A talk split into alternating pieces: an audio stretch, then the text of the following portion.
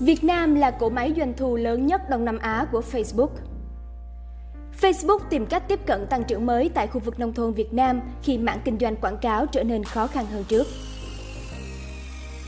Theo Facebook, khu vực nông thôn Việt Nam đang thích ứng nhanh chóng với smartphone, đặc biệt là tính năng chat, gọi video. Trả lời báo Nikkei, Nhật Bản, mạng xã hội cho biết, Việt Nam và Thái Lan dẫn đầu thế giới về sử dụng chat trong bán hàng trực tuyến, xét theo khối lượng tin nhắn trao đổi giữa doanh nghiệp và khách hàng. Ông Khôi Lê, phụ trách kinh doanh Facebook tại Việt Nam tiết lộ rằng, nhiều đồng nghiệp của ông tại Mỹ đã được mở mang tầm mắt trước xu hướng này. Hiện tại, Việt Nam là thị trường vô cùng quan trọng đối với Facebook. Theo Nikkei, trong báo cáo tài chính nộp tháng 1 năm nay, Facebook liệt kê Việt Nam là cỗ máy doanh thu lớn nhất Đông Nam Á. Trên toàn cầu, gần như mọi nguồn thu của công ty đều đến từ quảng cáo. Ông Lê cho biết, thị trường nông thôn là một phần trong giai đoạn tiếp theo của Facebook. Trong số 98 triệu người Việt Nam, 62 triệu đang sống tại các vùng quê. Dù vậy, chi tiêu của họ dự kiến tăng nhanh hơn so với người thành thị. Facebook dự báo chi tiêu tại khu vực nông thôn đối với các mặt hàng tiêu dùng nhanh sẽ tăng 7% trên một năm từ năm 2020 tới năm 2025 so với 2% tại thành phố. Dẫn khảo sát của công ty Group M trên 4.500 người Việt Nam đang sống tại nông thôn, Facebook chỉ ra rằng nếu như năm 2018, TV vẫn là phương tiện truyền thông chính của họ, thì năm 2020, tỷ lệ xem TV rơi xuống 86%, còn tỷ lệ sử dụng Internet đạt 91%. Ông Lê từng có suy nghĩ người dân nông thôn không thực sự thạo Internet. Tuy nhiên, khảo sát của Facebook cho thấy 92% hộ gia đình này sở hữu smartphone, dùng nó để chơi game, mua sắm và xem truyền hình.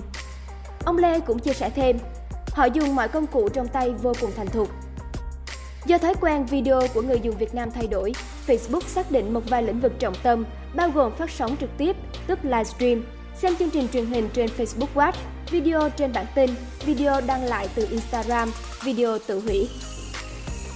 Với thương mại điện tử, các lựa chọn này sẽ bổ sung cho tính năng trò chuyện của Facebook, từ chatbot tới cho phép người bán hàng trả lời trực tiếp câu hỏi qua livestream. Công ty hy vọng nó sẽ giúp các nhà bán lẻ giữ kết nối với người dùng. Đặc biệt, sau khi chính sách của Apple có hiệu lực từ tháng 4, yêu cầu chủ nhân iPhone phải cho phép ứng dụng theo dõi họ. Thay đổi trong chính sách của Apple đồng nghĩa với các công ty đang mua quảng cáo của Google hay Facebook sẽ có gửi quảng cáo mục tiêu trúng đích hơn. Theo Phúc Ngô, giám đốc kế hoạch chiến lược tại hãng tiếp thị Vero, các nhà quảng cáo vẫn đang tìm cách thích ứng với chính sách theo dõi nghiêm ngặt của Apple. Các quảng cáo tùy chỉnh hiện có hiệu quả cao nhất, trong khi hình thức thương mại cộng đồng như Facebook đang chào hàng mới đóng vai trò nhỏ trong các chiến dịch mà ông quản lý. Ông Ngô cho hay, trước khi có thay đổi chính sách, bạn hoàn toàn có thể phụ thuộc vào trí tuệ nhân tạo Facebook, tức AI, vì nó rất thông minh. Tập trung vào video sẽ đưa Facebook đến gần hơn với các đối thủ như YouTube, TikTok. Ngược lại, TikTok cũng gia trường Facebook và YouTube.